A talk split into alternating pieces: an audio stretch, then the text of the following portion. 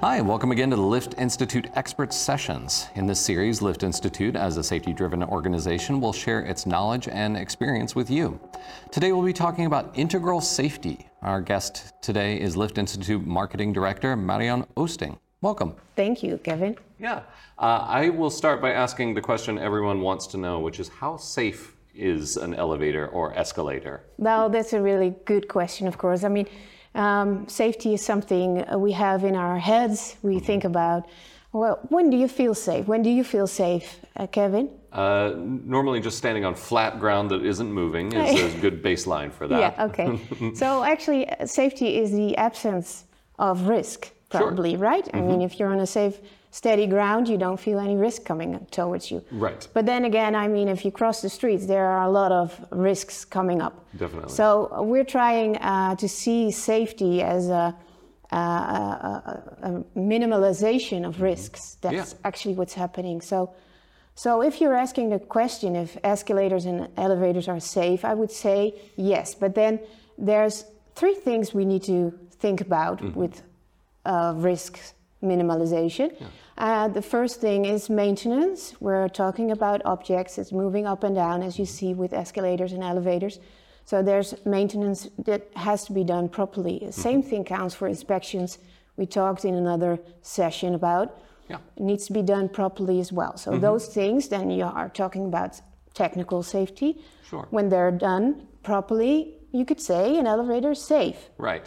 But there's only one extra thing that we need to take in account, and that's passenger behavior. That's something that you and me, as passengers of lifts and escalators and elevators, we need to take into account as well. I mean, if you move on an escalator, how would you behave? On an escalator, I tend to walk fast. I tend to be one of those people who, all right, well, the escalator gives me an advantage, but I'm going to keep walking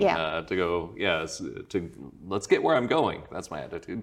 Yeah, okay. So would you have a look at your cell phone? Almost certainly, yes. So those two things you just mentioned, we would say we would not advise you to do that. Recommended, yes. Yeah, yes, recommended fair enough.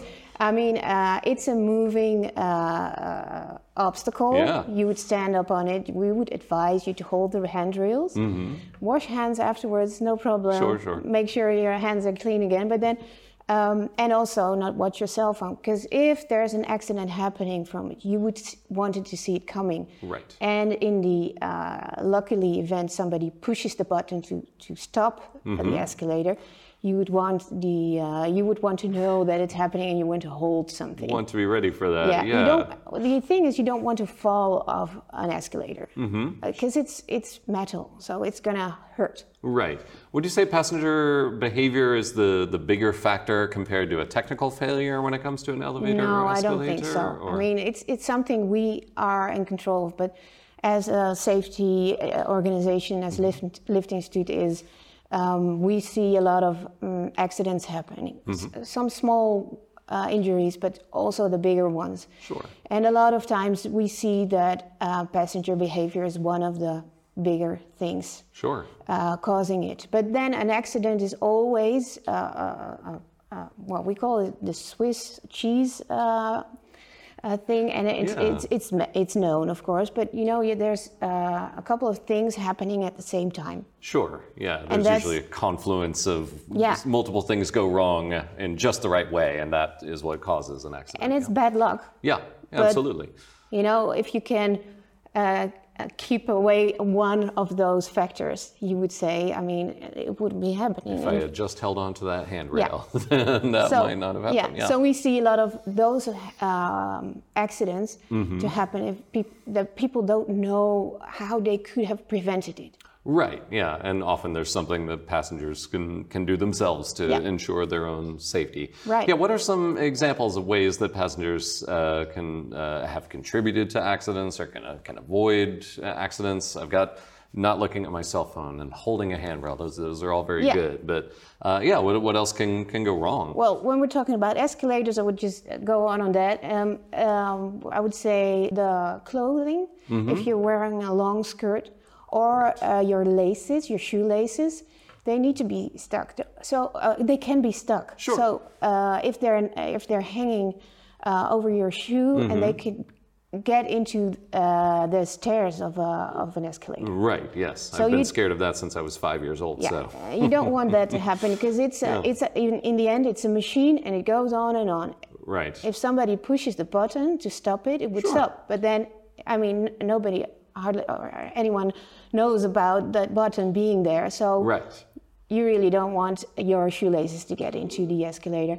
Loose clothes, scarves, those things, you just want to keep it with you. Yeah, absolutely. I understand we have some example videos of what not to do, or just examples of where things have gone awry, yes? Yeah, we do. We have them on our website. Oh, good.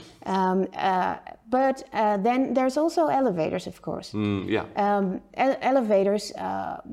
The chance you get stuck into an elevator is quite big. It's in Holland, it's about 25% that it happens. Okay. And people don't know what to do when it's stuck in an elevator. You don't have to do anything. You just have to wait. That's our advice. But then people want to do something. Yes. They want to open the doors, for example.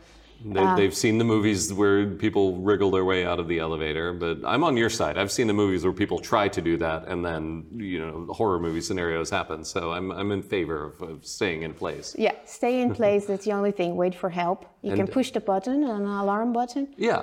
And just to be clear, 25% doesn't mean out of every 4 times I use the elevator, 1 time I will be stuck, right? No, because I've been very lucky if that's the case. No, it's just people. I mean, there's people who have been stuck more than once. So it hires the chance of getting stuck. But then it's not a definition that you will get stuck the next time into an elevator. Of course not. And it's also in Holland, so it's not for worldwide. Sure, absolutely.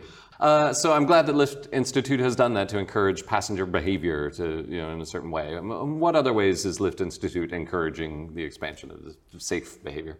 Yeah, that's a good question as well. I mean, these videos we made during for our Safety Awareness Week, and it's actually an event we do every year for 7 years right now. Sure.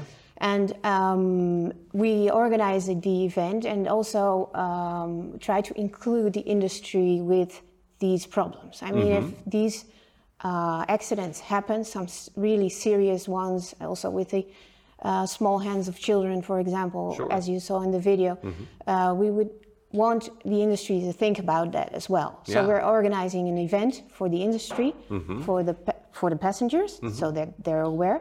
And we're trying to influence them through all our channels, like social media, offline and online, of course, at sites sometimes as well. We'll go to an escalator or an elevator and say, okay, have you thought about the risks over here? It's very interesting. Yeah, and I know Safety Awareness Week has been going on 7 years in the Netherlands, and that's fantastic. Is that expanded in other countries as well?